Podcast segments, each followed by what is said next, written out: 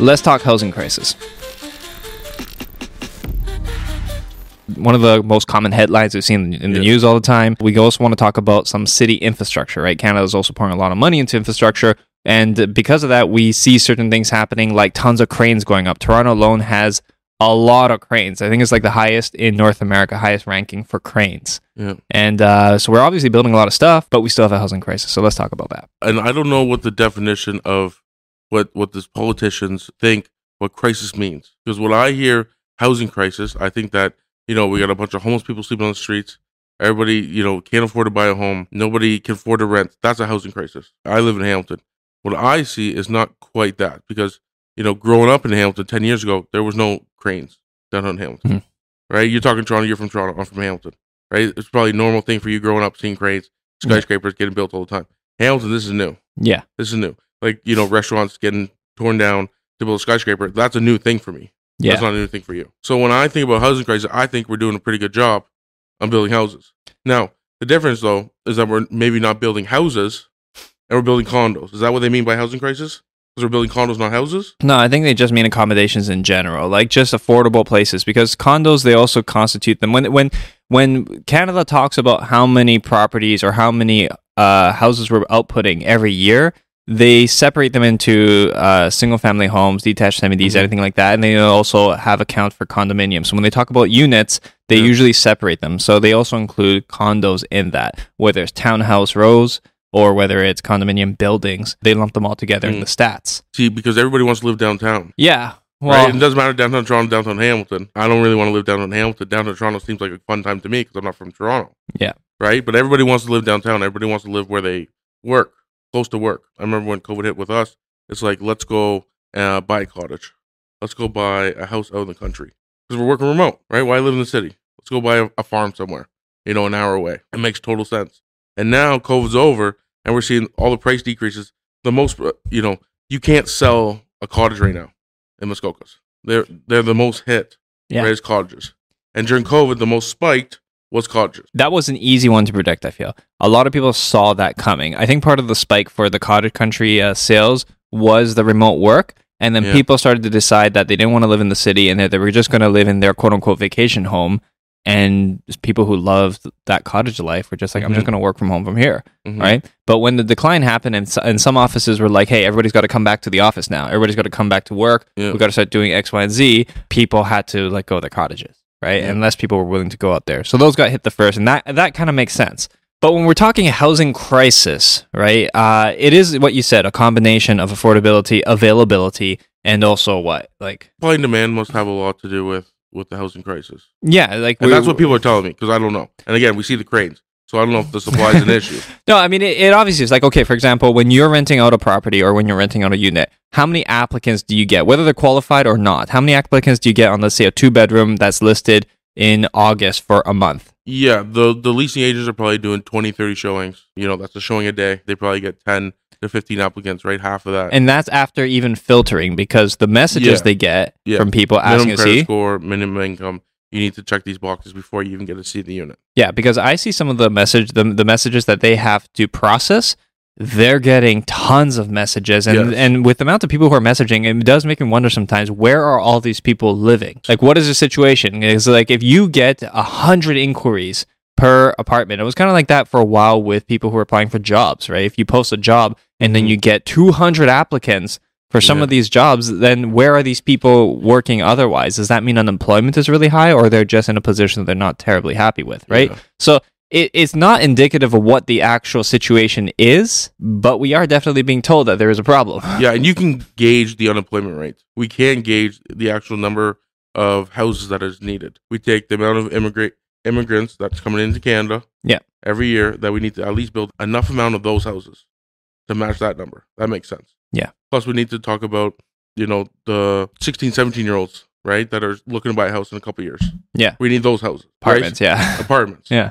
So there is there is a number, but it's also a speculation number. There's not a certain number that you need to tell me. You know, we need to build this amount of houses, and it solves the housing crisis. To solve a problem, we need a solution, and the solution can't just be build more homes. Yeah. How many homes do I need to build to solve the problem? Which is what makes me wonder because if, if we look at some of the numbers here, right? Like for example, you sent this over. Like there's 357 cranes hmm across our skyline between Toronto and Hamilton area. Out of 619 projects under construction, 238 projects boast at least one crane.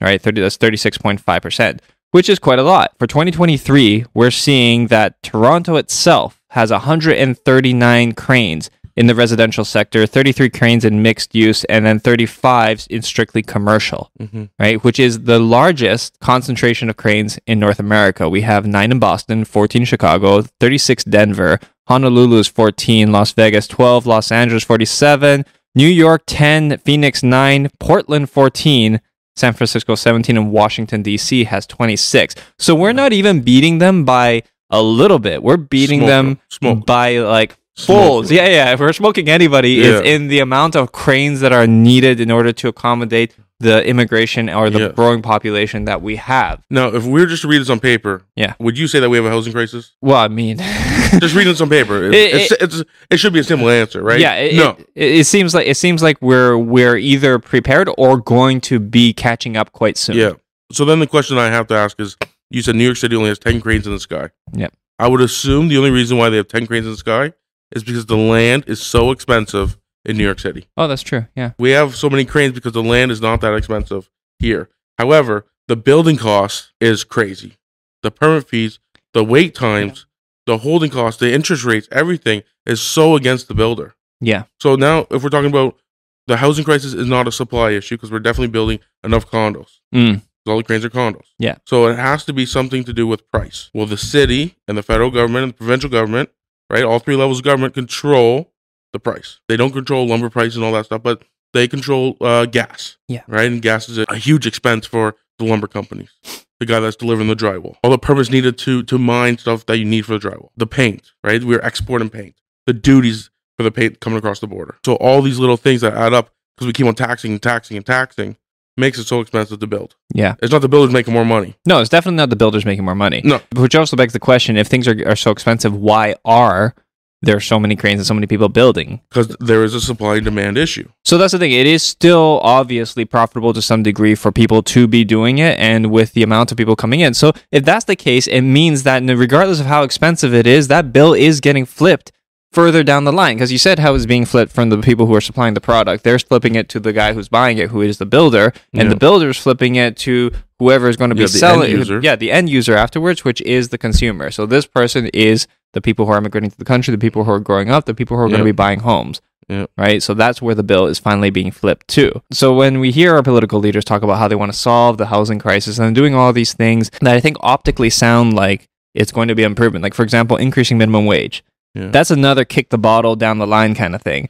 Where Yeah, you oh. increase the minimum wage, it goes to the employers, and the people who are employing these people now have to raise the prices of whatever product they're selling, whether it's food, gas, whether it's uh, raw materials. They're Yeah. now going to sell it to the developers who are going to be building whatever they're building, and they're going to pass that bill back to the working Yeah. person. Yeah. So it's a weird, vicious cycle, and it doesn't seem like it's actually solving anything. Yeah, and it's hard to. So I'll bring up the carbon tax. Carbon tax was a big topic about a year ago. Justin Trudeau brings this carbon tax. So you know we see all our goods go up, right? Groceries go up, and a lot of it's due to carbon tax, right? The farmers pay more for gas. The the guy picking up whatever vegetables you're buying pays more for gas. The groceries, you know, everybody's, you know, gas is such a crucial part of our expenses. hmm right? Even though, if, even if you don't drive, Yeah. right, it's still a huge part of your life. And we have this carbon tax. So gas goes up crazy, right? What, 10, 15 cents a liter was the carbon tax.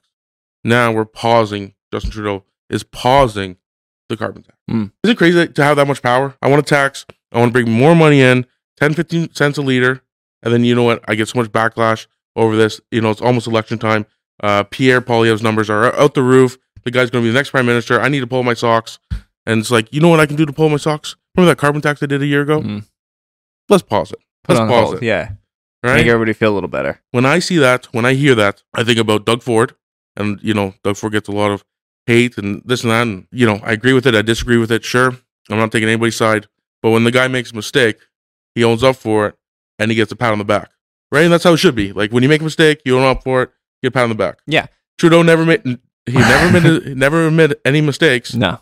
and now you know Doug Ford gets all this credit uh, a min- mistake, and then all of a sudden, you know, a couple weeks later, we see the carbon tax. Sure, it's probably you know that's not why Justin Trudeau did it.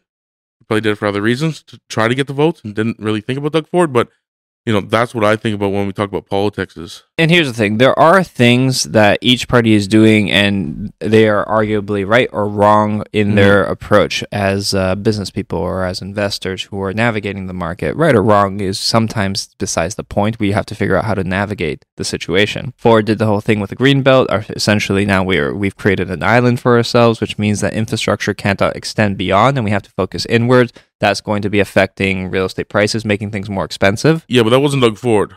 What was it? That was the Liberals, right? It's Doug Ford trying to stop that and open up the Greenbelt, right? That's Mm. what Doug Ford tried to do. But it was always the Liberals, Okay. right? So there's a lot of mis- misconception there that Doug Ford invented the Greenbelt. The Greenbelt was there, you know, with the Liberals. You're right. Is him trying? Is him just trying to? Now that you mention it, yes, because uh, here's the thing: there are there are the articles, right, and they, Yeah. they essentially put, a lot of them are pointing the finger at Ford, right, yeah, for some of the stuff. But you, but I, but I would defer to you on your views on that if you say that that's the way it is. But the thing where certain policies are affecting the real estate market, at least, and how we go about navigating these situations is the way, let's say, Trudeau uh, adjusts uh, immigration policies, right? Some of the things that are happening on a global scale, where I know that uh, a lot of the immigration to Ontario has been coming from India. Indian government has been essentially tightening things up and maybe applying certain restrictions when it comes to the immigration from India to Canada. And Indian immigration has actually been propping up the real estate market, especially considerably Mhm. right? A lot of people coming into the rental market and is making that's actually one of the things that's contributing largely, to, I think, to making rents so unaffordable. Not just the interest rates; it's also the competition. Mhm. People are only willing to pay for this because there's literally nowhere else to go. So when there is a housing crisis, yes, what what is the the, essentially the vessel that is being used to prop up the Canadian economy right now, which is immigration, is also contributing to rental prices going up like crazy right now. Yeah, but that'll also boost the economy, right? When prices go up, you know, that kind of boosts the economy. So you can't have both, right? We can't have we can't have good immigration, everybody happy, everybody find a house, and then the prices stay the same, right? Yeah, but it's- something does have to give. But it is like a circle where if you Yes. if you effectively influence something over here, you need the downwards infrastructure. Yes. And the downwards infrastructure is I think what we're lacking. Take for consideration this. So if we're talking about infrastructure and what it is that Canada is building, look at the highway infrastructure, the road infrastructure, the waste processing infrastructure. Yeah. How many toilets have we built in the last 30, 40 years into condos or apartment buildings? Have we built a single new processing plant for all of the waste that Yeah. comes from the people living there that goes into the lake that we process the water from? Yeah. We pump the water from the center of the lake and any type anything that's like being put into the lake after being processed, that stuff that stuff is technically more tidal Yeah. right? So theoretically, it's not so bad. But if you think about it, it's just unnecessary. If you ever go by the lakeshore before Parkside, right? But around there, Lakeshore has these condos by the nice bridge there in Toronto on the west side. Every now and then, you drive by there, that whole area smells like actual Yeah. shit. Yeah. The reason why it smells like shit, the waste processing plant gets overflowed. After it rains too much, the system can't Yeah. handle it, Yeah. and the thing overflows. It smells like human waste. It's funny you bring that up because you guys have problems in Toronto with that. In Hamilton, on the mountain, there is a dump, and what happens is when it rains, Hmm. right? Mostly when it rains, all the water that gets pumped through the landfill, and then there's a pump at the bottom that pumps all that water out, and that's the water that you know it funnels through all the garbage. Yeah. and then they pump it out and into like a cesspool, into a pond. Yeah. All summer long, those residents have been complaining that they can't even go in their backyards. Yeah. And you It's know what? bad. Yeah, my wife works up there, and I drive up there sometimes. They're not lying. They are not lying. Yeah. That stinks. And how the city can just sit by and argue that it's going to cost you know X amount of dollars to fix it, so we're not fixing it. Another great story. Uh, we'll Talk about the city of Hamilton, how this works. Right, that dump that's owned by the city. They don't want to put the money in. There's a scrapyard called AIM on. I don't know if you know where that is. At the end of it's called Steel City Court, but it's r- right at the end of Parkdale. Parkdale on Burlington Street. If you drive down uh, Burlington Street, Nikola Tesla Boulevard, you will see a big wall that was just put up. Now that big wall is a sound barrier because the neighbors on the other side of Burlington Street were complaining of all this noise. Tires would pop, and you know, they would, gas tanks would explode a little bit. Right, Mm. it's a scrapyard. Right, they're dismantling cars. Like stuff happens. Yeah. They would complain about the noise. The city made AIM that employs you know hundreds of people in Hamilton, pays crazy property tax. They made them build this multi-million dollar wall, wall like a Donald Trump wall multi-million dollar wall. yes, to stop noise. Yeah. That doesn't really work. Does it? Okay. I don't know. No, it, They do that along the highways, right? Uh, next to the residential sectors, they put up those yes, wall barriers. because it helps with the white noise. yeah. But when gas tanks are exploding, right? We're not talking about white noise That's here. true. Yeah. Okay, the wall sure it might it might help a little bit, but the city made AIM spend that money. Yeah. An employer, um, again, employs so many Hamiltonians, pays so much property tax. If that was a city-owned scrapyard, Yeah. the city would be fighting back, Of course. tooth and nail. Of course. Right? Instead, you know what? We can go put an order to comply on the door. Yeah. Excess noise. You need to fix it. Yeah. If you don't fix it, we're shutting you down. because the city doesn't want to have to deal with the complaints and say Yeah. they did something about it. Cities often take measures like that in every regard, even when it comes to concessions on some some kind of city infrastructure. The LRT, for example, Mm-hmm. that's a that's the type of infrastructure that the city's willing to invest in. Now, whether or not it is good, here's the thing: from a real estate perspective, it's actually pretty good for uh, from an investment perspective because it will definitely improve property values that are close to where the LRT is being constructed. The only thing I hate about it is that it removes existing good road infrastructure. And I would like your opinion on this because you're from Toronto. You grew up with with good transit, or maybe you know I would say good transit. I would say good transit because we don't have trains in Hamilton. We have buses. TTC stands for take the car. You know that, right? Okay. See, yeah, I didn't know that. I didn't know that. Right? We're, I'm not around any of that. The public transit, just buses. When I see streetcars, when I see subway, you know, I think that's good transit. So when I think about that, we're having this train come from Eastgate to Mac, super high speed. Is it going to be super high speed? Well, it's quicker than a bus. Right? It's rapid transit. Okay, sure. Right? That's what LRT stands for. I mean, for. when it stops at so many or light rail transit. Yeah. Okay. Sure. Anyway, carry on. it sounds like a great idea to me, but what's going to happen is we're going to do how many years of construction? And Well- then I'm reading reports that all these cities, again, you're from Toronto, you're telling me it's terrible. Yeah. No, it is terrible, right? Okay. Uh, and it's terrible for several reasons.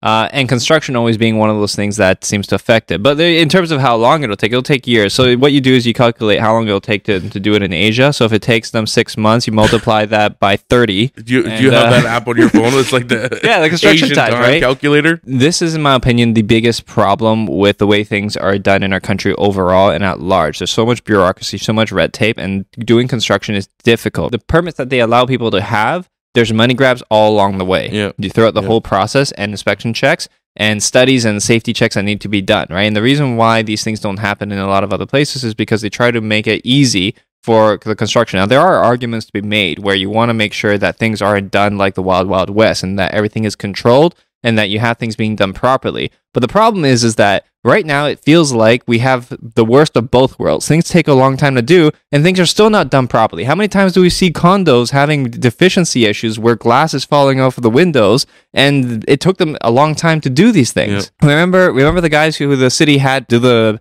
the painted lines on the highway, Yeah. and then they all started peeling off Yeah. and they spent so much money and then they demanded at that point that the guy had to correct it but what quality control is there Yeah. quality control takes a long time slows down the work and the quality is still not there Yeah, we need someone accountable for that. We talk about, you say, you know, the transit in Toronto sucks. I think it's going to be a great thing because I never experienced it before. Every city's doing it. Hamilton's getting bigger. It's getting busier. For me to drive from, to my house to Westdale, you know, it's 25, 30 minutes. really Yeah, it's, it's crazy. during traffic Yeah, during traffic. It's crazy. okay take King Street. That's nuts. yeah okay that's a you know it's better than the toronto issue right now where they say it takes an hour to get from toronto to toronto there's a meme about that yeah. yeah so Yeah, I think we're getting there. I still find that it takes about 10 to 15 minutes during non peak hours to get anywhere in Hamilton to Hamilton. 10 to 15 minutes, pretty much anywhere. The max is if you're on the far side, like Stoney Creek, and you need to go to Ancaster, 20 minutes. That's because the Linc's there, the Yeah. QEW's there, the 403, everything's really, really close. Yeah. Right. So if you do live, you know, I live in the East End, everything's super close for me to hop on the Linc. I can go to Costco in Ancaster, that's farther away than Costco in Burlington because of the Linc, Yes. right? Which is a was was a great play. We definitely needed it. Yeah. And that's why I'm going to sit there with the LRT. But I read this in the spec the other day that in the 1900s we used to have um, transit like street railway cars in Hamilton, and we got rid of them. Yeah. because everybody wanted cars, and Yeah. cars was you know it was way quicker to get from point A to point B. Yeah. So we bury all the tracks and we make roads. So there's tracks underneath the There's existing roads. tracks underneath that when we're digging up the roads right now on Sherman. If you drive down Sherman, Yeah. it's going to take you about five minutes to get from one end of Sherman to the other end of Sherman. It's crazy right now. And that's what's going to happen for the next five years. We're going to get crazy, crazy traffic. But you can actually see the old uh, railroad tracks. so they, they cover. So we had railroad tracks. We had them.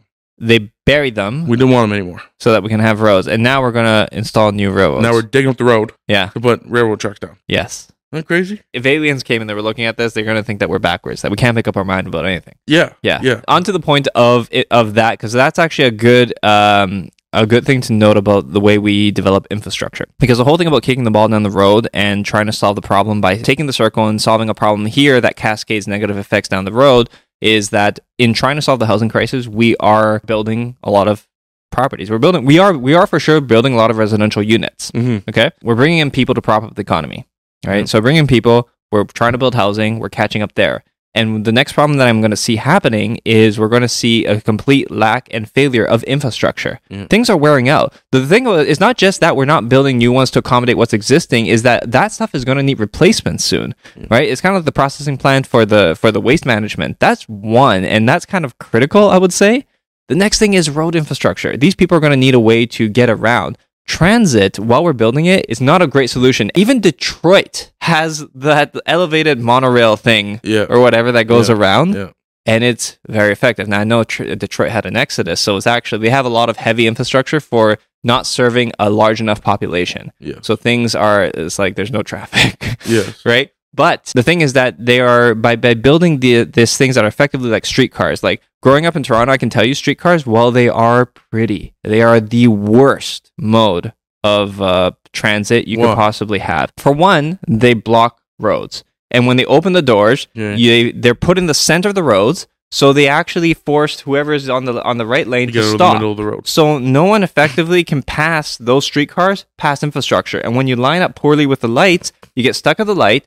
The uh, you can't go. The streetcar goes. It then stops and tells you to stop. And then you hit another red light. So it's like streetcars. Every stop they have, it's adding an extra red light to traffic behind them. So it's horrible. Their And stops aren't at red lights. no, not, not always. Adding more congestion. It seems like that's a very easy sol- problem to solve.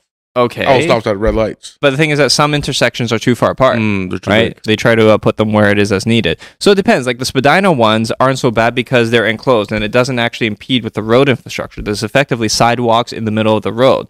But that technically will work better if we just have more lanes. Now, if you look at other places where they do things more sensibly, even in Russia, they don't lay tracks.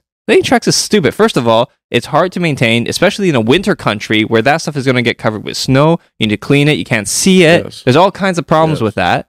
And then if you look at it, it, it needs all the infrastructure up top. Now here's the idea: they're saying, "Oh, well, it's electric, it's clean, it's green, it's help, is it's better for the environment." Okay, well, in Russia, they have buses that operate with those uh, with the, with the things that attach to the electric Yes. infrastructure, and that way, when the bus when the bus needs to stop, an electric bus, it pulls over. Mhm. But a streetcar just blocks everybody. Even what's being done here in Hamilton, it's silly in the bigger picture of infrastructure. Now, having talked to enough people about it, because what is it that people want to complain about when you get together with your friends or whoever? We're going to complain about politicians. We're going to complain about taxes. We're going to complain about Yeah. traffic. One of my friends is a traffic engineer, and he works for one of the big, uh, big, big engineering firms that does the audits and does the design for City of Toronto traffic. He tells me that the disposition of the city is not to promote the flow of traffic. It is to make it worse so that it discourages people from taking the car. So when you ask him, why don't we have more parking? He says, if you build more parking, the people will fill it. Why don't you build better roads or wider roads? He says, if you build more lanes, people will fill it. And I'm saying, okay, so what is So the we're just taking it away. Let's just, take, it away, make it so bad that it forces people to take whatever transit we have so that more money goes into transit and then we can afford to maybe make the transit a little bit better. But then we also have the problem of building takes so long. You see the way that they build subways in every Yeah. other country. You can look at these maps of subway infrastructure in different countries and it looks amazing. And then you look at Toronto's subway infrastructure, Yeah. it's laughable. We are a global city and we have the transit that we have. And I feel like what they're doing in Hamilton is they're they're following they're following suit with the same poorly thought out. Like I don't even know why why do we do tracks? Why do we do tracks in Yeah. a winter country? Why do we do so many bike lanes? right? Yes, we- and, and it all leads down to your friend there saying that we don't want people in cars Canada, everything's so far apart. so far apart. Even in the city, right? Westdale is, you know, how many kilometers away from where we are right now? You know, it's not this little tiny city, right? It's a big city to go on the mountain. Let's go to Limeridge Mall, right? Limeridge Mall is two buses. The systems are poor. Seems like the government just wants uh, to live in what seems like a fallacy of no, no, no, this stuff is good. You know how many politicians have gone up and say, "Oh yeah, I was actually riding my bicycle, taking the bike lane." It's Like, shut up, Yeah. Right? Yeah. right? Yeah. It's as if though Toronto doesn't need delivery trucks, right? Doesn't need like uh, they were even talking about making it a no drive zone for a little bit, like making certain areas of the core a no drive zone. Or or if we allow cars, we're going to charge a toll. Yeah. Right. You want to take the Gardiner, pay twenty bucks a car. Exactly, right? So here's the thing, because I don't want to digress too much from housing crisis, but the but the thing is that it seems like we are doing things to resolve the housing crisis, but the thing is that as people come in, there is failing infrastructure down the line of the immediate solution, the immediate problem that people are focusing on, which is the actual accommodation. Yeah, I can't imagine that there's three hundred almost what what was the number? Almost three hundred cranes in the GTA, There is something between Toronto and Hamilton. and we're not building any new highways. That's what I'm saying. Like, what is everybody going to do? Everybody's going to work remote, right? No one's going to be driving anymore, Come on. right? If we're going to work remote, we may as well stay in India. Why immigrate to Canada? Right? Yeah, I guess if you look at it like that, from from a workforce perspective, but no, people come here for better lives. I understand why people come here, right? Yes. Um, I've traveled to some places in the east, and like I understand why. I still think Canada is one of the better places, no matter how. Even even though things are, I think, are pretty bad. I think they're pretty bad from a deteriorating perspective. Like I've seen it better, and I can see it getting worse. However, if you look at other places, they've actually gone through the same motions. But the difference is they had leading infrastructure going ahead of it. A lot of the people who they had as leaders thought ahead, and that's the difference. You know, in Toronto, there hasn't. I think there hasn't been a new highway built since the '70s. The 407 was the last highway that was built mm. by Toronto, and you know what they did with it? Sold it. They sold it, and they sold it. I'm pretty sure that the company is actually in India. And what drives me nuts about that is that when I went to Singapore, my cousins were talking to me about Toronto, and guess what they said? They said mm. that they did a case study about Toronto and the 407 Mm. and how it is used as an example in a university about one of the worst deals made by a city ever. Yeah. That is embarrassing. Remember, my other friend showed me this one. Uh, it was like a National Geographic or something where they were talking about how to build a city, and they used Toronto as an example of how not to do it. Yeah. Yeah. It's crazy, right? So we're trying to do these things, solve housing. Okay, yeah, let people build. Uh, let's let's make all these adjustments, but we have no leading infrastructure. And then the question b- comes in: Are people going to want to live here? Yeah. after Once they get once they get here, they're going to be like, hey, maybe it's not. It's all. No, yeah, we don't have the weather, Yeah. right? We don't. we- We're not going to have the infrastructure. And is the place really going to be that enjoyable? And for that matter, is it going to even be that multicultural by the time all is said and done? And like these No, are things sad- that we it's a sad- celebrate. it's a sad thing to be in the you know what what I think the greatest country in the world, and then you know I think we should have everybody come to Canada, and then crazy the the tumble that we're going down. I think. housing crisis problem there's a lot of people who are applying for places to live but i also noticed that there has always been a lot of people applying for places to live where we operate at least southern ontario Yeah. right so it, it, it's like there's a lot of focus being put on it there's a lot of cranes going up i don't know though if uh, that is going to be enough to solve this because even if we have we manage to accommodate people are people going to want to stay And then the worst thing to do is we solve the housing crisis, and then they're all empty. yeah Exactly. Ten years from now, we got the opposite of a housing crisis. yeah We got a bunch of empty skyscrapers.